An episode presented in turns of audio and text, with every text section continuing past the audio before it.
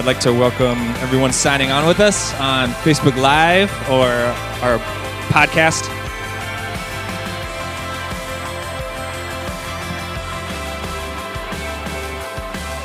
Mescusi. Getting this thing. Yeah, that Italian, right?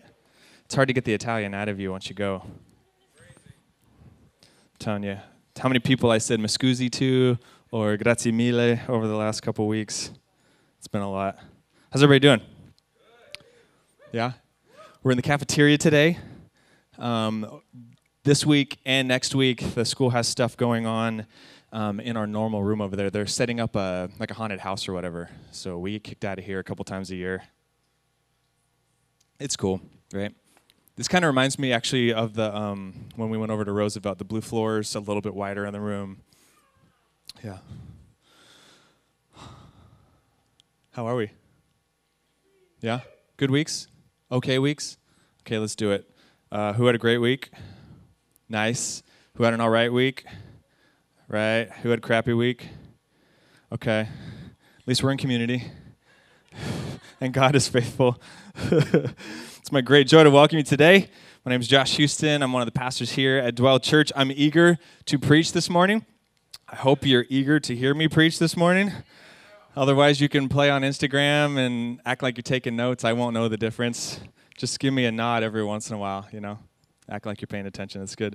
We are in in October, our October sermon series, Love Your Neighbor. Uh, Nick started us off this month with a, a, challenging message on the greatest commandments. It's good. It was good. Last week I preached a message on circumcision and the church's responsibility to extravagant inclusivity. I encourage you to go back and listen to the messages if you weren't able to catch them. Today, I want to come at loving your neighbor through the lens of favoritism relationships we're drawn to and relationships we tend to avoid. My message this morning is entitled Favoritism, the Way of the Parasite.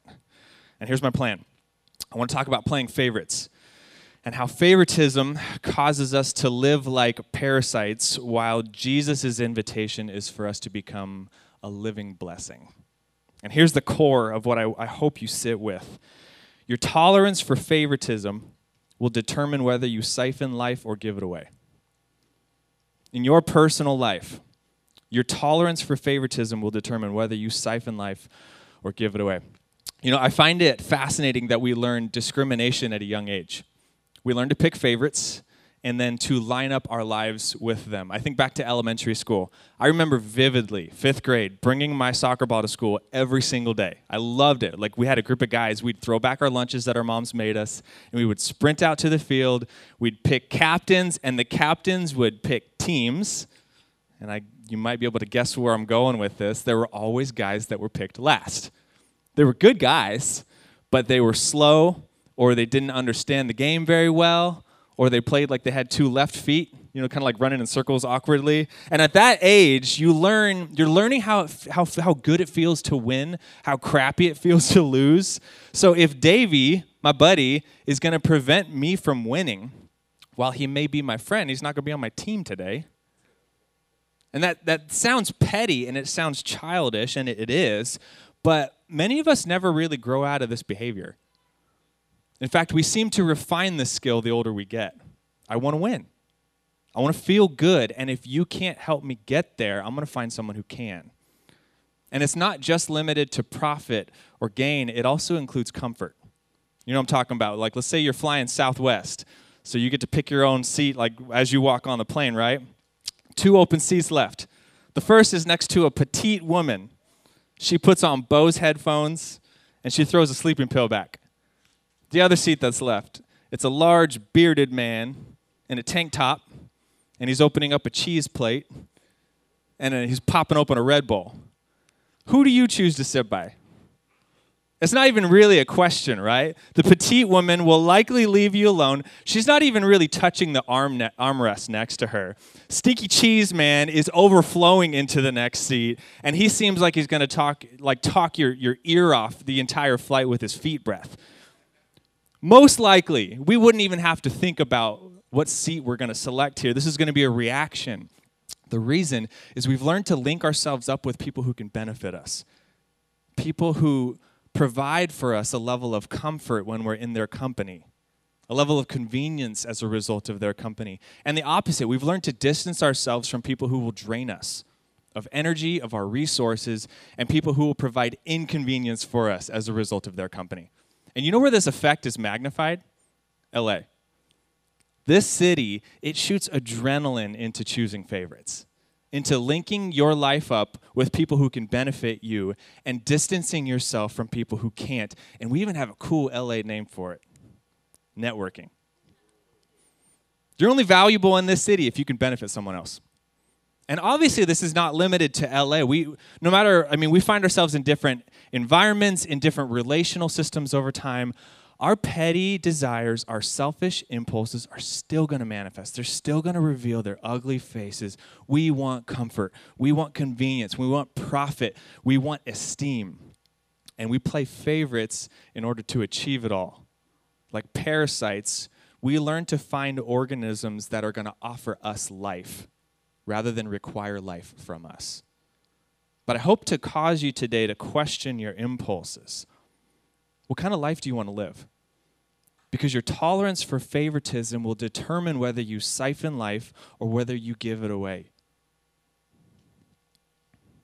I think this is really important because favoritism isn't, isn't just a, a fifth grade soccer game issue, it's actually quite potent in adult relationships. Today, I want to show you what Scripture has to say about it. If you brought your Bible or your Bible app, I want to invite you to turn with me to the book of James. James is towards the back of the book. I'm going to be teaching of James chapter 2. Book of James was most likely written by the brother of Jesus, so he gets a little street cred for that. We got Bibles in the back on the table. I'm going to have the text up here as well. This is James chapter 2, starting in verse 1. He writes, My brothers and sisters, believers in our glorious Lord Jesus Christ, must not show favoritism. Suppose a man comes into your meeting wearing a gold, wearing a gold ring and fine clothes, and a poor man in filthy old clothes also comes in. If you show special attention to the man wearing fine clothes and say, Here's a good seat for you, but say to the poor man, You stand there, or sit on the floor by my feet, have you not discriminated among yourselves and become judges with evil thoughts? Listen, my dear brothers and sisters, has not God chosen those who are poor in the eyes of the world to be rich in faith and to inherit the kingdom he promised those who love him? But you've dishonored the poor. Is not the rich who are exploiting is it not the rich who are exploiting you? Are they not the ones who are dragging you into court? Are they not are they not the ones who are blaspheming the noble name of him to whom you belong? If you really keep the royal law found in scripture, love your neighbor as yourself, you're doing right. But if you show favoritism, you sin, and you're convicted by the law as lawbreakers. For whoever keeps the whole law, yet stumbles at just one point, is guilty of breaking all of it. All right, we're going to work through this section verse by verse because I want to show you how incredibly relevant this text is to our context. I want to start out by identifying who James is writing to. My brothers and sisters, the context here is family. This is really important we get this because it heavily influences our inclination to choose favorites. The context is family. As followers of Jesus, distraction is the drug of LA. Okay. The context here is the family. As, as followers of Jesus, we've been adopted into the family of God. We're cherished daughters, honored sons, beloved children of a heavenly father. Church as family is the relational structure holding this thing together. And then out of that, James writes believers in Jesus must not show favoritism, preferential treatment, bias, discrimination, no matter the reason wealth, appearance, social status, difference in beliefs or values. This is not how believers in our glorious Lord Jesus Christ treat people. You see, James is writing in a time that's saturated with prejudice. It's just drenched in hatred because of gender and class and ethnicity and nationality and religious background. People are categorized and people are labeled, and James is reminding them at the core of Jesus' invitation to follow him is a call to break down the walls that divide humanity. Faith in Jesus Christ and favoritism adamantly oppose each other. And so James gives this little illustration that could happen in any local church gathering, similar to us showing up here on a Sunday morning. Two strangers arrive. One is clearly wealthy because of his clothes, because of his jewelry. The other is clearly poor. One in rings, one in rags. And James says, if you show special attention to the man wearing fine clothes, here's a good seat for you. But say to the poor man, you stand there, or you sit on the floor by my feet. Have you not discriminated? Are you not judging with evil thoughts? Now, I, I think we're a pretty friendly church. I think generally people are honored when they walk in these doors. And I've never seen someone in our church make someone else sit at their feet at a Sunday gathering. Doc might try to do that to you, but I haven't seen that happen yet. However, I've been attending church since I was born. I'm not joking. Like my mom went into, into labor with me in a small group meeting. I know the moves church people use to avoid sitting next to people they don't want to sit next to, to avoid being in conversation that they don't want to be in conversation with. Oh, you need help setting up chairs right now? Yeah, let me help you out, my brother. I'll get back. I'll get back to you. I'll get back to you in a little bit. Or I need to go to the connection table right now because I need a tithe. You know sacrifice. I know sometimes I got to cut off conversation with people because I got to give. Or, I'm sorry, I need to go pray with someone right now. Just excuse me. And I, I, mean, I'm, I'm using a little bit of hyperbolic humor here. But the point to be made is if we think favoritism doesn't show up in this community, we're in denial. It's, it's a human nature thing. Of course, it shows up here too. And notice the difference in language that James uses. He says, Here's a good seat for you, versus you stand there. He's exposing this here versus there, a we versus they mode of ordering the world. Because in the body of Christ, in the church family, there is no we and they. There is no us and them. There's only us. There's only shared humanity. And James calls it like it is. If this is how you're treating people in your place of worship, you're discriminating. You're judging people with evil thoughts. And this type of favoritism is incompatible with faith. They cannot go together because, verse 5, has not God chosen those poor in the eyes of the world to be rich in faith, to inherit the kingdom he promised those? Even though humanity's default setting is to be partial to the rich, God doesn't act this way. Just look at the team that Jesus put together. Look at the people that he spent the most time with exceptionally needy people, screw ups, rejects, outcasts, ragamuffins. The kingdom of God is not built on wealth. It's not built on prestige. It's not built on popularity or power. The kingdom of God is built on service. It's built on, huma- on humility, on, on an extravagant love for neighbor. So don't dishonor the poor. All humanity is made in the image of God. Every soul bears the mark of their creator. And James writes, Yet you discriminate, so you're discriminating against people who have less. You show favoritism to those who have money, but don't you realize they're abusing you with it? Essentially, he's making the argument here even inside your screwed up little minds, even inside your screwed up worldview, this doesn't make sense. You're giving preferential treatment to the rich, and they're exploiting you. So do right by keeping the royal law. And this is the nickname James gives to one of Jesus' commandments love your neighbor as yourself. The royal law love God, love yourself, love neighbor. This sums up God's expectation for us as his church. And then he says if you show favoritism, you sin, and you're convicted by the law as lawbreakers. Now, I think this is really clever because it's almost as if James anticipates that some people are going to defend their, their preferential treatment to the rich, their favoritism towards the rich, by saying, I'm just loving my neighbor well. Love my neighbor as myself, right? Sure, I'm great at this. Good morning, my good sir with the flashy rings. Come sit here by me. James says you can't excuse your favoritism by arguing that you're just fulfilling the law of God by loving your neighbor as yourself. Because the problem wasn't showing kindness to the rich. The problem was that they were showing partiality to the rich, which exposed their lack of kindness to the poor. So James is shooting straight with them. The poor are just as much your neighbors as the rich are. And then verse 10 if you keep the whole law but stumble in one area, you're guilty of breaking it all. The point he's making breaking the law makes you a lawbreaker. Now, this notion might seem a little extreme for us. Like, you commit a minor offense doesn't mean you should have the whole book thrown at you. Like, if you get a speeding ticket, you shouldn't get a DUI thrown at you either, right? But the religious law in their day, They had this much different understanding of it. They viewed the law, their, their, religious, their religious law, as a unified whole. And this thing determined their approach to life and relationships and worship. It was all integrated. It was, it was not compartmentalized Belgian waffles, it was tangled spaghetti.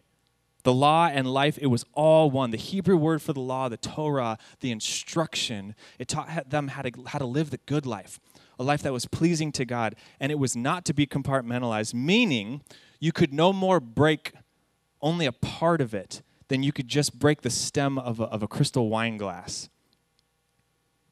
Think it like a, of a wine glass with the stem that's broken off. You might not have broken the reservoir, but the glass is broken now. This was, this was their approach to the law what I love about this is, is James is disarming any arguments for a kind of like selective obedience to God, that I get to pick and choose which ones I'm going to follow and which ones I'm going to just safely disregard. You break one part, you break the whole. This is why you need Jesus. Because he comes in, he rescues you, and he justifies you through his sacrifice. Favoritism is sin. It's a disruption of humanity's wholeness. It's a breakdown of our, of our intended relational created order, and it breaks everyone involved. Now, I like questions. I think questions take, her, take us deeper into truth. They take us deeper in, into meaning. They take us deeper into God. So at this point, I want to stop and ask Is favoritism actually prob- problematic? James calls it sin, but is it really that big of a deal? So what? I live my life next to the people I enjoy. I prefer specific individuals over other specific individuals. We choose friends. We choose best friends. We even choose people who we will marry. Aren't those justified versions of favoritism? And it's instinctual too, right? Everyone lives their lives this way. And it's how humanity has existed since the beginning of time. Besides simply hurting someone's feelings every once in a while, which matters, is, is favoritism actually problematic? Now, I think what makes answering this question so difficult is that everyone has different interpretations for how to live the good life everyone has different interpretation or meaning for success. Some people think the goal is to siphon as life as much life as possible from others in order to advance their position, in order to advance their level of comfort. Other people believe that their life's purpose is to give away life as much as possible. So they're going to answer this very different. And to remind you, your tolerance for favoritism it's going to determine whether you siphon life or whether you give it away. The question you need to ask yourself is what kind of life do you want to live? One that sucks, sucks life, or one that causes other lives to flourish? and it's not a sim- it's not simple to answer it's not just it's not very simple to, to, to, just address this issue because it's a very complex complex issue if even if we want our life story to be a story that's told that that's made others flourish, that's caught, that's that's shot life out from every possible arena and relationship. Even if I want that to be true, even if I want to give life away, we have to realize that favoritism is not actually the problem. It's symptomatic of the problem. And I'm going to show you what I mean. Let's say you wake up tomorrow morning, and next to your bed is an eight foot snake skin is the snake skin your problem? it's terrifying. But the snake skin is not the issue, right? Your issue is that an eight foot monster left that in your room for you. Favoritism is the snake skin. The monster is our inability to see others. Our problem is that we have been trained to overlook soul We've been trained to overlook the human standing in front of us and merely see how they benefit us. We don't have a problem with favoritism, we have a problem with seeing. Seeing soul, seeing neighbor. This is the eight foot monster in the room. And what further complicates the issue is that this isn't just a bad habit that people pick up. It's not something we just learn at a young age. We have an enemy of our souls that's training us in viewing each other this way. So think of some of the great villains of our time Darth Vader. Voldemort, the Joker, even the raptors from Jurassic Park. What are they great at? Strategic misdirection. Strategic misdirection, or chess masters. They're skilled at getting their opponent looking at the wrong pieces. strategic misdirection, or magicians, skilled at making you look where they want you to look so you miss what they want you to miss.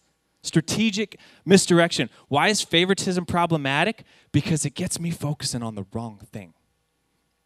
It gets me focusing on how I can profit from the soul in front of me rather than honor the soul in front of me. It gets me loving how my neighbor can benefit me rather than loving my neighbor. If all I see when I look at you is potential advantage, I will become more and more parasitic in my relationships. And I have to ask myself if I'm okay with that. What favoritism does is it roots another's inherent value, God given worth in their appearance or their position or their net worth or their past decisions or their IQ or their social IQ, rather in the reality that they bear the mark of their Creator, that each individual beholds the image of the divine in their DNA. My favoritism, my discrimination, my prejudice towards those who inconvenience my life what that does is reveal a glaring inability to see what truly matters the worth of my neighbor. And if I cannot see my neighbor as a soul, I will not love my neighbor as a soul. We've been trained in, in viewing the world and each other through the lens of favoritism, and we've come to tolerate it, and we've even come to enjoy it. And this is why I think Jesus was so disturbing to the people that he hung out with because they don't see and don't want to see how he does. Because for them, seeing someone as a something is worth it, it's acceptable, provided they get what they want in the end. But Jesus, oh, I love reading about Jesus. He has this capacity, he has this deeper awareness to see in others what they can't even see in themselves yet. And he calls it out. He sees their value, he sees their worth, and he calls it out of them. He draws it out of them. And this is precisely what Jesus invites his followers into. But favoritism, it whispers to our greed. It whispers to our consumerism. It whispers to our insecurities. It whispers to our resolve to get ahead of neighbor. I don't want to love neighbor, I want to beat neighbor. favoritism whispers into that. It breathes, it, it's like like breathe like blowing into the, the the little sparks that might turn into a fire. And very simply, this is how it exposes itself. Favoritism shows up in our actions with other people, our interactions with other people, in one of two ways investing into specific relationships and distancing from specific relationships. Just like matter of fact, this is how it shows up. I'm going to invest in specific relationships and I'm going to distance myself from other relationship relationships. So what it does is it convinces me to invest time and energy into relationships that will benefit me positionally, financially, emotionally. I want to make deposits into interactions with people that will enhance my life. I want to invest into relationships that will offer me a sense of comfort in their company. They make me feel good. Our belief systems are similar. I enjoy conversation with them. I've been trained to view the world this way, to favor relationships with people who give me life and they elevate me. And then the opposite is true as well. Favoritism convinces me to distance myself from relationships that are going to cost me something. Positionally, financially, emotionally, I want to withhold myself from interactions with people that won't enhance my life. I want to avoid relationships that require me to offer something. I want to distance myself from people who don't make me feel good, people who have different value systems different belief systems who, who drain me emotionally, people I don't enjoy conversation with. And I've been trained to view the world this way, to reject relationship with people who want life from me and who need me to elevate them. And the more I exhibit this behavior and this worldview, the more I begin to tolerate it. And the more it becomes my filter for life. That makes sense? And when this framework for relationship becomes my framework, it wildly reveals my focusing on the wrong things, my missing soul. To put it different, favoritism is relational porn. You see, pornography objectifies a person into a collection of body parts. It depersonalizes the soul to be used for sexual gain. And what favoritism does is it objectifies a relationship to potential advantages. It depersonalizes neighbor to be used for relational gain. It's relational porn. It misses soul and it reflects nothing of the way Jesus does life. It reflects nothing of the heart of Jesus. It stands so starkly in contrast to the way of Jesus. Favoritism, it, it centers itself. It, it, there's a gravity that centers on project self. There's this hyper consumeristic mindset that bleeds into all my relationships. Assist me, invest in me, comfort me, hook me up, bro. But when we read scripture, we don't see Jesus obsessed with project self at all. We don't see him exhibit a hyper consumeristic mindset that bleeds into all of his relationships. Invest in me, assist me, comfort me, hook me up, bro. Jesus resembles nothing of a parasite. His entire life, his entire ministry was this blessing, this living blessing unto others, a continuous, uninterrupted fountain offering life, offering hope, offering renewal. I mean, think about it. He leaves heaven, he becomes human, he serves humanity, he goes to the cross, he's murdered for humanity. It's a colossal inconvenience for him. His life, his way, they're completely and utterly for our gain, for our comfort, for our convenience. God gives of himself. God is love, this agape, self sacrificing for the good of the other. It's his way in the person of Jesus. God offers his time, his effort, his energy, his resources, his very life. And what he asks in return is that we do as he does. Love your neighbor. I hope to prod you to ask yourself do you want to live your life in a way that constantly sucks life from others? Or do you want your life to give away life and to cause others to flourish? I want to invite Topher up. Um, before we go into kind of a response time in worship, I want to just give a few suggestions for how we push back against favoritism. Because I don't think it's it's helpful just to say, "Hey, here's a problem." I want to give some like, well, here's a couple ways we can push back against it, not just utterly get rid of it because it's it's going to be in us. Just a few suggestions. How do we push back against favoritism? How do we push back against siphoning life? We have to go after the deeper problem. Not just clean up the snake skin on the floor, we have to go after the snake. Not just stop playing favorites, we have to, to change how we see people. Because if we hope to love neighbor, we have to see neighbor first. So, a few quick suggestions for pushing back against favoritism and leaning into seeing people. First, read the stories of Jesus often. Read the stories of Jesus often. Jesus is about as far from favoritism as it gets. You want to know what it looks like to not play favorites? You want to know what it looks like to avoid relational porn? Read about Jesus in the Gospels often. Open up your Bible and read Matthew, Mark, Luke, and John often. Watch how Jesus treats people. Watch how he speaks to people. Watch how Jesus offers himself to others rather than, than asking others to offer themselves to him. He's constantly pouring out life. And to be candid, it, it kind of dumbfounds me that so many Christians all over America today will attach their name to Christ, or maybe Christ's name to theirs, yet they know nothing about Jesus. He's God. Yeah, the demons know that.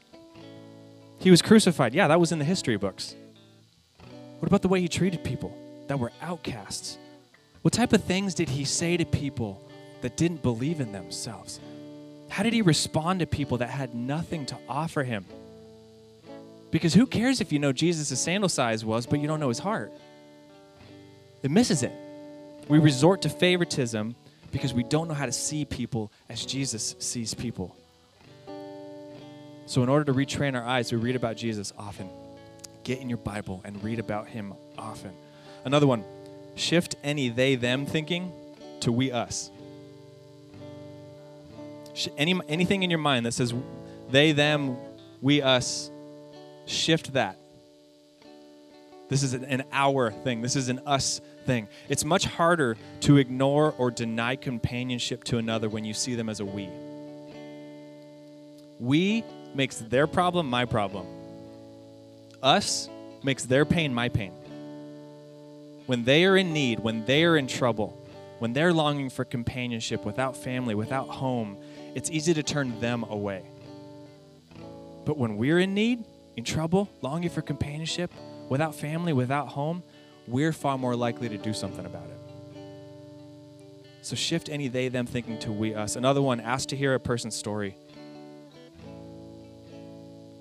Ask to hear a person's story. Brennan Manning once told a story about a man that was riding on a train with a few kids, his kids, and they were just running amuck. They were just all over the place and crazy. And another passenger, finally, frustrated, he had enough. He asked the man to get his kids in order. And the father kindly apologized. He said their mother had just died and they were all having a difficult time dealing with it.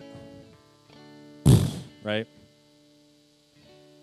A person's story can change the way you see them immensely. So find people that you're you're repulsed from, people that your favoritism, inclination, impulse is saying, I, I'm not going to invest in that, and go ask them their story.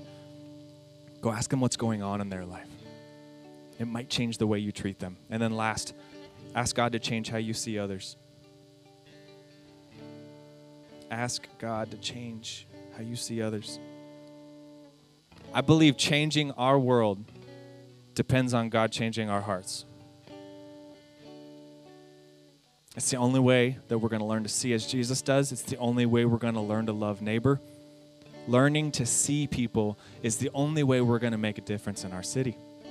And if you don't know, our church does not exist merely to enjoy each other. We're here to bless our city. We're here to cause life to flourish here around us, not just inside this room, not just inside our tiny community. If we want to resist becoming parasitic favoritists, we have to allow God to transform our hearts, to transform how we see people. And if we can allow God to change us there, we have a real chance at offering life to the individuals who make up our city. I want to invite up our prayers. Amanda. We're going to go into a time of response in worship, in prayer, maybe in silence. I don't know what you need right now. I don't know what God's doing in your heart right now.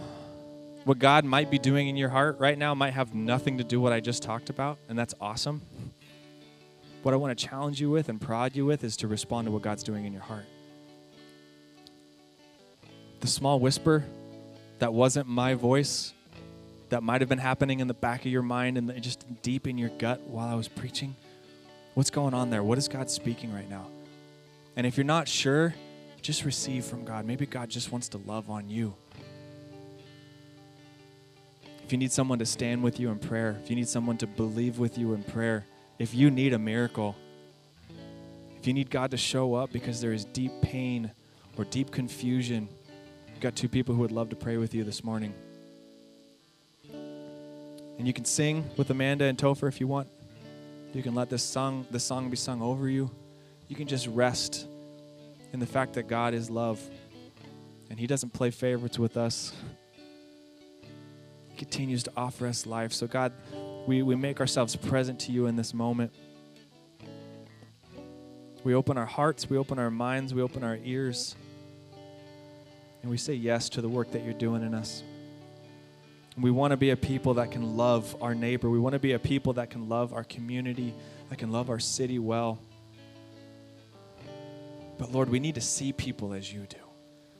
So I pray in this room, even in this moment, God, that you would shift our hearts as individuals, as a community, shift our hearts to see people as you do, to see their stories, to see their worth beyond their mistakes, beyond their screw ups, beyond the, the idiosyncrasies that annoy us.